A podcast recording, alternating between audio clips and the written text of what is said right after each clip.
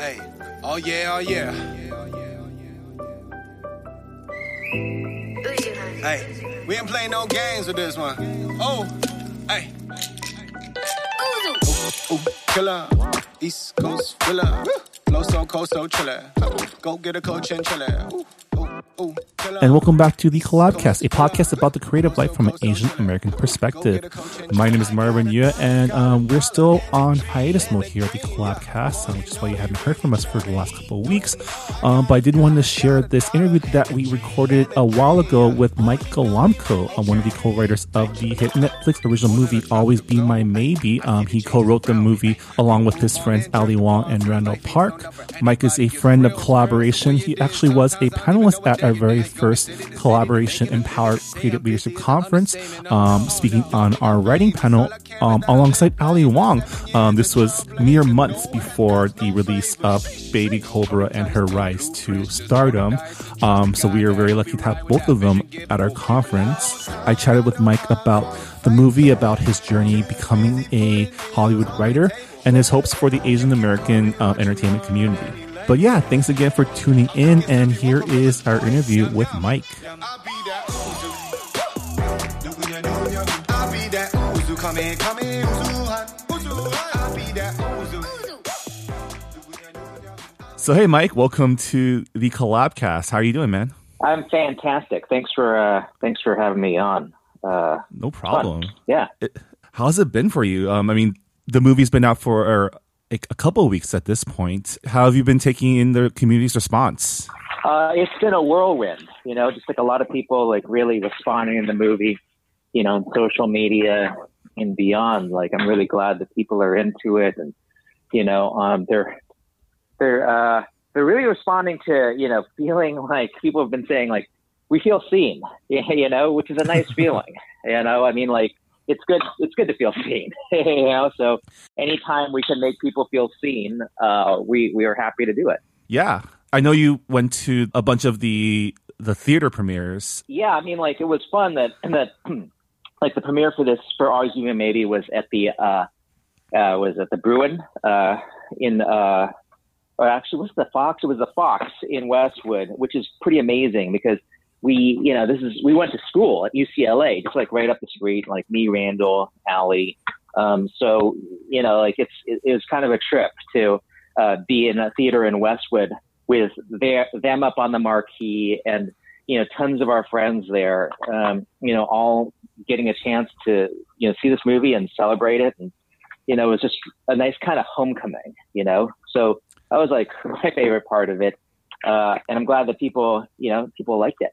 Uh, yeah, So the last time we saw each other was when you spoke at our first Empower conference back in 2015. Mm. You were on our first writers panel along with Ali Wong. Oh, yeah. Uh, and since then you've been you've been very very busy. How has it been seeing all like cuz you've been in the industry for for a long time. So you've you've, you've yeah. so you've had like a front row seat to basically all the all the progress that's been made, especially since you spoke at Empower. There's been a lot of stuff happening. What are your thoughts on how the community's come about in the last few years? Well, it, I think like it really like Crazy Rich Asians really like galvanized um, the community, and a lot of people like you know did a great thing, and that like you know people began to see the possibilities, you know, and now it feels like people are really embracing those possibilities and you know making a lot of things, and there's so many great great things coming in the pipeline, and like you know there are a lot of projects out there that people really are like, wow, this has like a real chance uh, to get made and to get seen. And so, you know, a movement started, right? And the movement continues. And it's super exciting to be a part of that and uh, to see uh, people, you know, like actually saying, hey, you know, maybe I can make a go of this. Maybe I can write for a living. Maybe I can get my thing made. Maybe I can get my movie made. Maybe, maybe I can get like my pilot um, out there. Uh, they're seeing that there are real, there are real uh, opportunities. And that's super exciting. You know, the stuff, you know, years ago, uh, who would have thought? Uh, but it's feeling like there's an inevitability about it, which is really, really interesting. Yeah. You're a bona fide writer in the industry now. Like you're working with amazing people like Taika Waititi and Nina Taika's and Bon. Jovi. Yeah. yeah. yeah. yeah, Nina's great. Taika's great. Like, you know, I mean, like, I just love working with really good people, you know, that are, that are good people.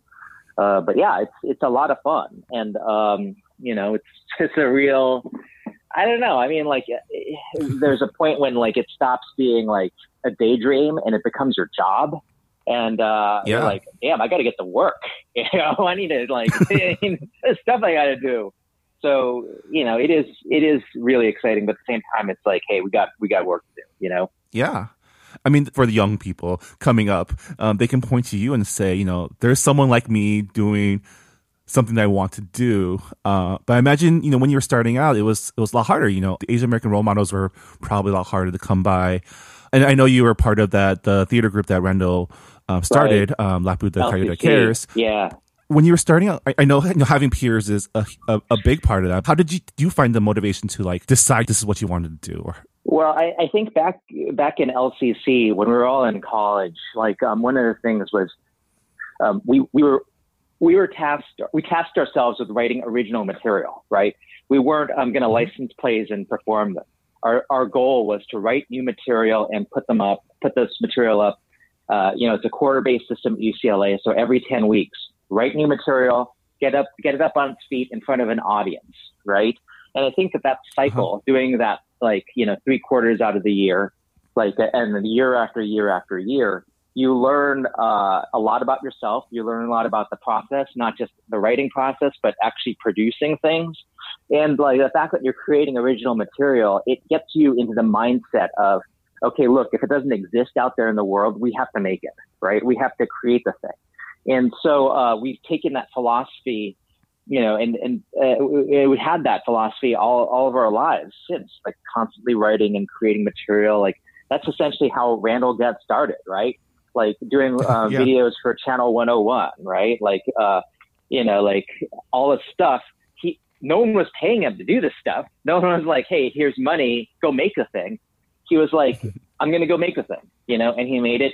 Um, and I think at that time, um, before he was making this stuff, like people were like, the town didn't know what to do with him. You know, they're like, how do we cast this guy? Like, what parts, you know, do you put him in? What kind of show do you put him in? We have no idea. So he essentially, by making things and putting them out there, he he showed the town what to do and what he was capable of. And from then, it was like, okay, fresh off the boat, right? That completely makes sense. And you know, like Asian Jim, that totally makes sense, right? Like all Yeah. these things, the town started to get it. And at that time, it was like, oh, of course, this this absolutely makes sense. And like, um, once like something that you're in becomes a hit, then it's like, okay, this guy is um, this guy is bona, bona fide. They can get it. He can get it done. You know, Allie's the same way, right? She was doing stand up constantly. I remember like there was one night where like we were hanging out and like it was around eleven thirty. People were starting to go home, and she's like, "Okay, I'm gonna go." And like everyone's like, "Okay, well, you know, see you later. Uh, where you headed?" She's like, "I'm gonna go do stand up right now." Right? And I was like, "Oh, you? Are you what? I'm going to sleep." You know what I mean? I mean, like, but that's her thing. Yeah. Like going out there, like getting it up in front of people, like making the thing happen night after night after night, showing the town what you can do, you know, so they know, okay, this person, we know what they can do. We know how to use them. They're bankable, right? And then you get to the point where they're doing, you know, we, we, we come, we come up with like always be a maybe. And it's like, okay, they can create something completely on their own and it's bankable, you know?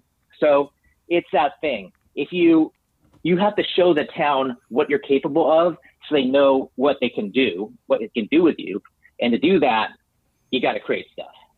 So what about you, Mike? You know, tell us about your hustle and how you came from, you know, writing plays for LCC to now writing movies with, you know, the director of Thor Ragnarok. Uh, well, like the the abridged version is that like after college, I was like, I think I'm going to write a full length play.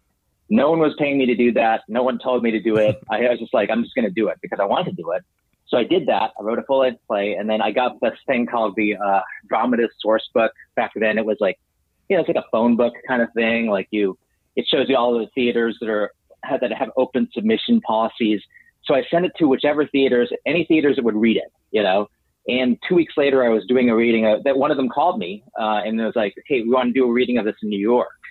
So they flew me to New York and like I did a reading of it and I was like, okay, it's not just LCC stuff now that I can write for. I, I actually can make a go of this playwriting thing.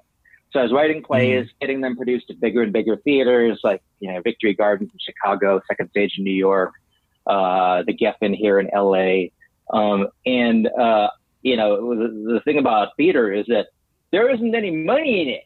There's no money in it, right? I mean, like there's this adage, which is, I think it's pretty true. Um, uh, see, like movies and television are rich people entertaining poor people, right? Theater uh-huh. is poor people entertaining rich people. You know what I mean? I mean, it's like right. this constant, like you know, you're you're struggling as an actor, you're struggling as a playwright.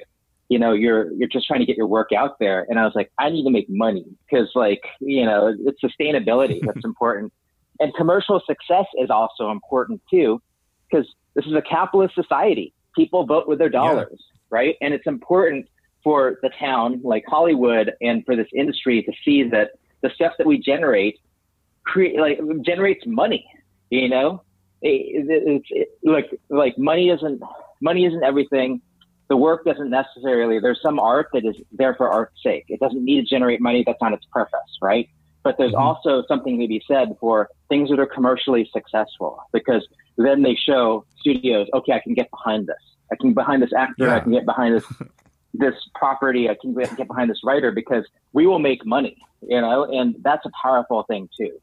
Uh, so anyway, yeah. like I got into writing television. Like I, I wrote like uh, like uh, I, I, I, signed with a new manager, and our goal was specifically uh, this is Dan Halstead management, um, and he's still my manager. Is great.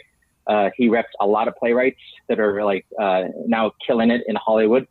Uh, yeah. So uh, yeah, I wrote a um, I wrote two pilot scripts. Uh, we sold one of them right away. I got a blind deal off another one.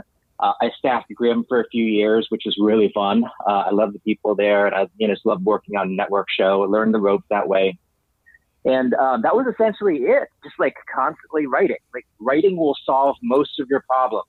It won't solve your uh, it won't solve your emotional problems. Won't solve your relationship problems it's not going to get you love, right? In, in the real sense of love, but it will solve your financial problems if you're good. Like, if you keep writing and get better and better and better, uh, people will see that. Like reps, like people are like, when do you get an agent? And I'm like, an agent will find you. You know, like your reps will find you because they'll see that you have the capability to make money for them, and they want that money. You know what I mean? So, uh, yeah. you know, it'll almost be automatic. Like, uh, just keep writing and uh, submit to contests, submit to uh, the fellowships like the you know, ABC, Disney, uh, CBS, all of the writers fellowships in town, um, Warner Brothers, uh, submit to HBO, anyone that will read it. And, uh, you know, you just want to keep writing and keep making headway. And then look, like, if you're lucky and if you work hard, uh, it'll happen. I'm pretty sure, you know?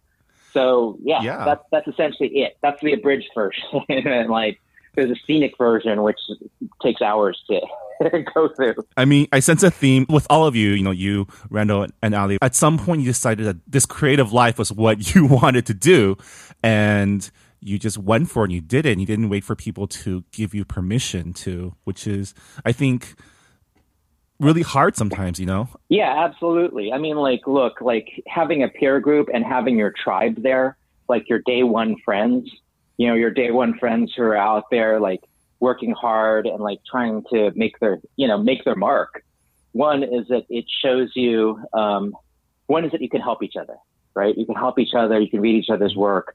Um, you can work with each other and get involved. Like Randy and I made, and, and Hieu Ho, who is now our business partner, like uh, we made a short film called Dragon of Love. Uh, you know, we like it's it becomes kind of like they are your team you know, like you can always fall back and, you know, commiserate with them. And, you know, when you're in the wilderness, it's tough, right? But when you're in the wilderness together, it's easier.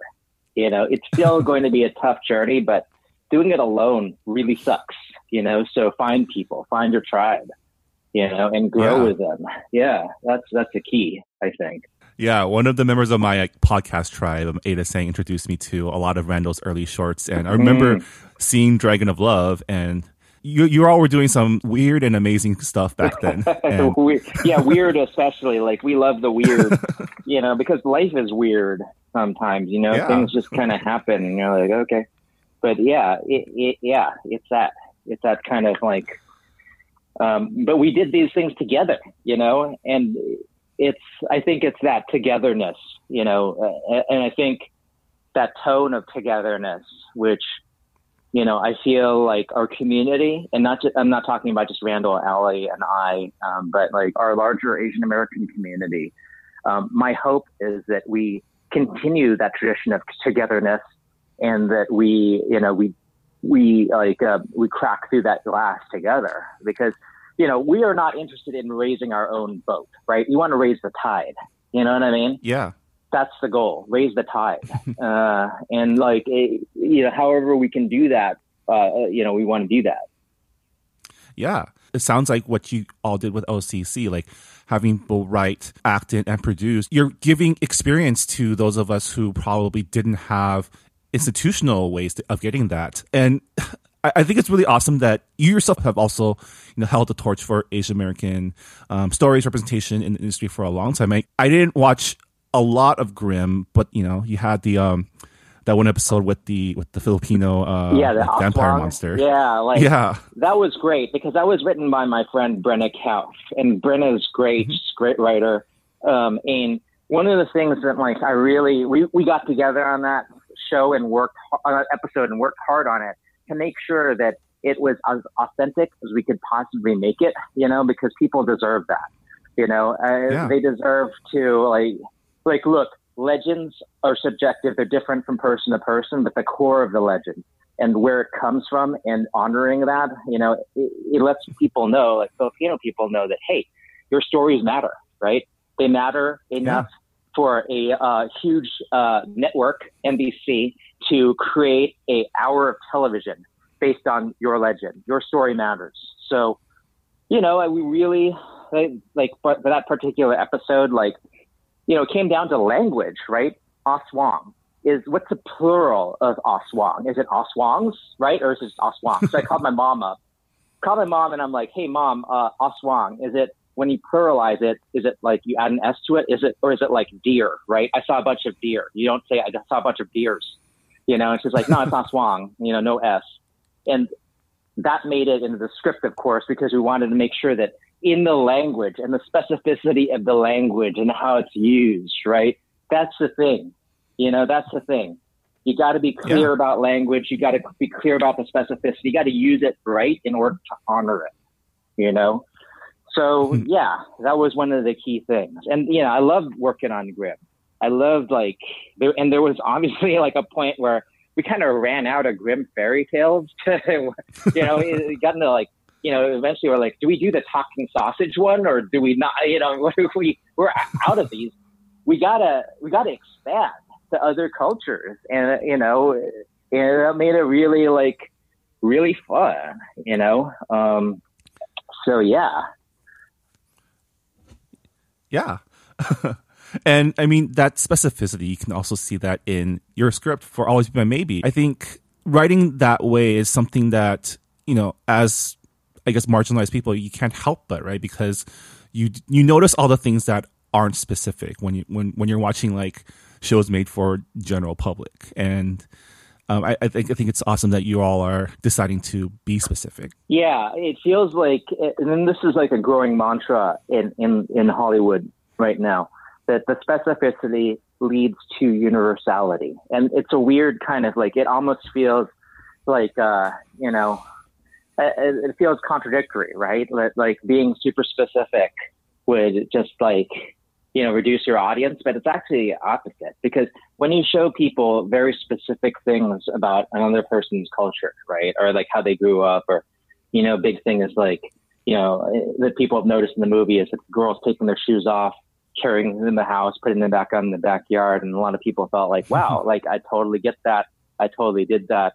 You know, that amount of specificity it leads to a human detail, right?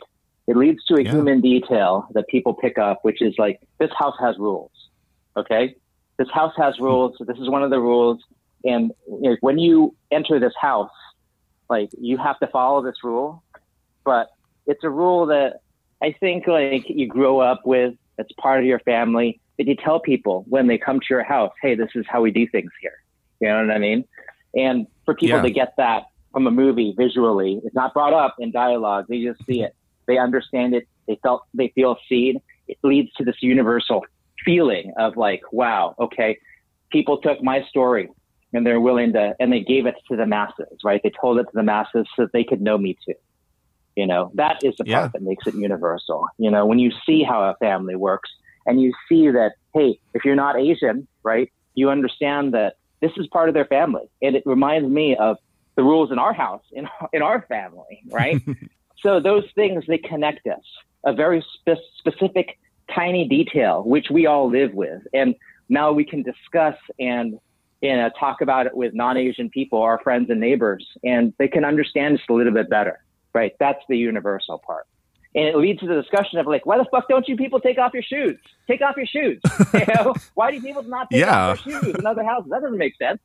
You know, I'm not, I'm not judging. I'm not judging, and I'm not saying you have to. I'm not saying you have to, but just think about, just think about this.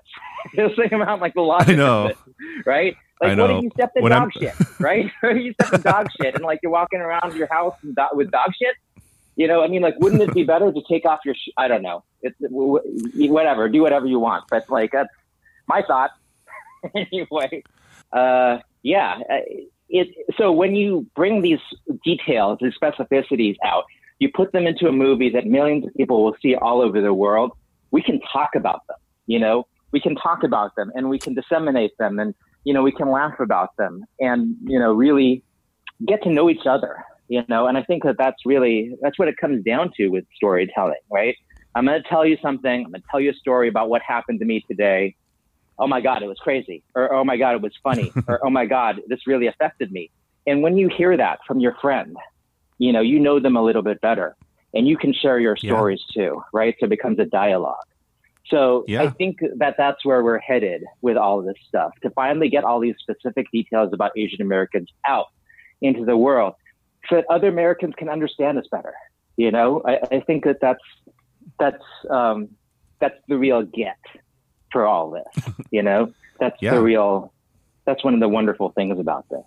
like speaking of specificity, like my favorite part, one of those things where like I noticed, but I wasn't sure if it was intentional or Hmm. it just happened. But um, during the restaurant scene with Keanu Reeves, where he goes like to the bathroom and pays for the Uh-huh. bill. Right. I've, I pull that move all the time, right? Who, who doesn't Yeah. pull that move? It's, it's easy. And then you don't have to fight for the thing. Because when you're fighting Yeah. for the thing, it's like really what, what it comes down to is like uh, you're fighting for the bill and you're really, I don't know, it's the pain in the ass. So, of course, you're going to go to the, I got to go to the men's room, guys. And then you catch the waiter and you're like, hey, man, like, let me get this. Here's my card. Right. I mean, that, that's a classic Yeah. Asian move. Uh, you right. know, so yeah, it, it's definitely that's definitely one of those plays. That definitely was intentional because it is a power move too, right? It's a bit of a Yeah. power move, right? yeah. Uh, and like when when you do it, like I do it, I when I do it, I'm like, hey, I'm doing a power move right now. These people are gonna be so impressed. That's what I'm thinking when I'm doing it. So I'm confessing that right Yeah. now on this for you and for the Uh. world. So if you, I'm just kidding, but seriously, like you know, that's that's one of those things, right? when I'm doing it, I'm more like I'm winning. I've won this battle before it's Right, even begun. right. You know? right. But you know th- that comes with the the um, flip side of where okay, you have to when people are fighting you for, for the bill, just give it up after a while. Give it up. Let them pay for it. Yeah. You got some free food. Okay, that's the American dream to get free food. You know what I mean? Mean, like a free lunch is always like it's part of our nomenclature, right? I got a free lunch. No one gets a free lunch. Yeah. You know. I found it's more. It more fight. comes down to. I found it more comes down to like power structure. Like if it when it's my parents, yeah, I give up after a while. But when it's my peers, I'll fight more. You know. Yeah, I'll try to win I that. don't care anymore. I'm just like, good, pay for it. Good. I don't even like. My, uh, I'm, I'm going to be the only Asian person in the world now that will not pay a bill for food. I'm just like, you guys take care of this. Thank God you guys are here. I don't want to pay for my food anymore. Uh, but yeah, Well, the film is really funny. It's amazing. Um, congrats on all the success. thanks so Um, much. I guess before we go, I guess I just want to ask, what are your hopes for the next few years for you know Asian American film? You know, and you're you're a big part of it. You have you know a bunch of big projects coming up, um, but just from around you, like seeing what's going on. Yeah, I just want to see. Um, I, I would just love to see more dialogue, you know, inside of our community. I think we'll get there. And I think that there will be a lot of different voices that will appear and, and like people will be working on their own things and pushing in their own directions.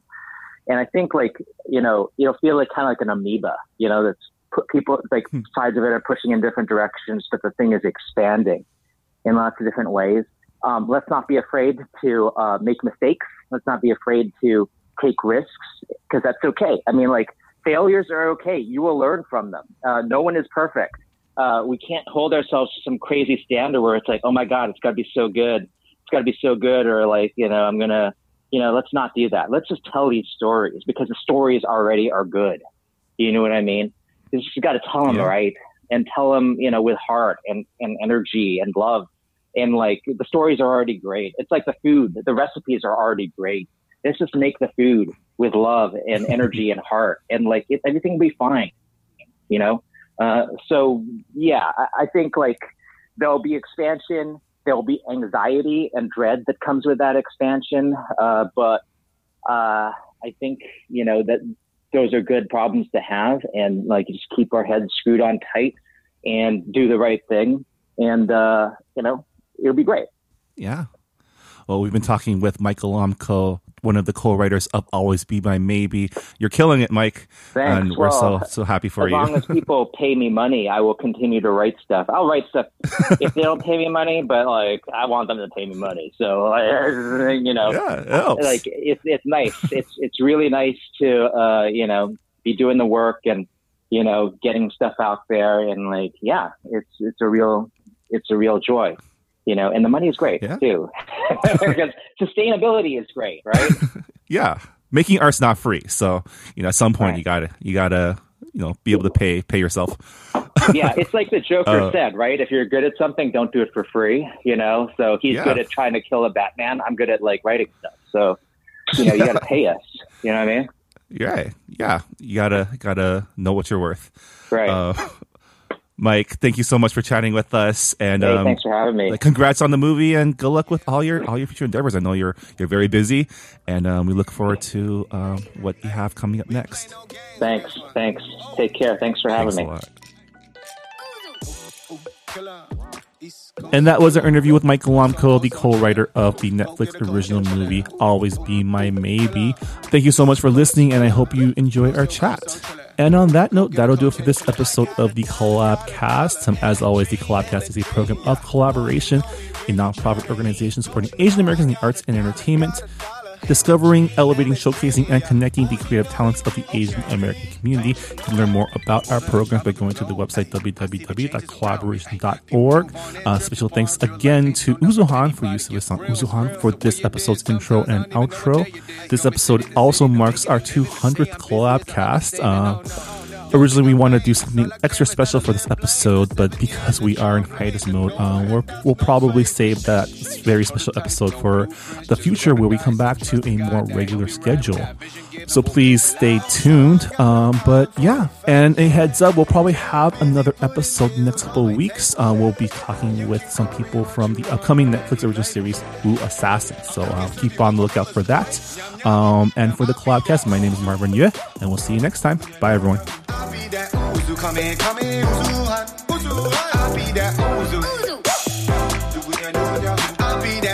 Come come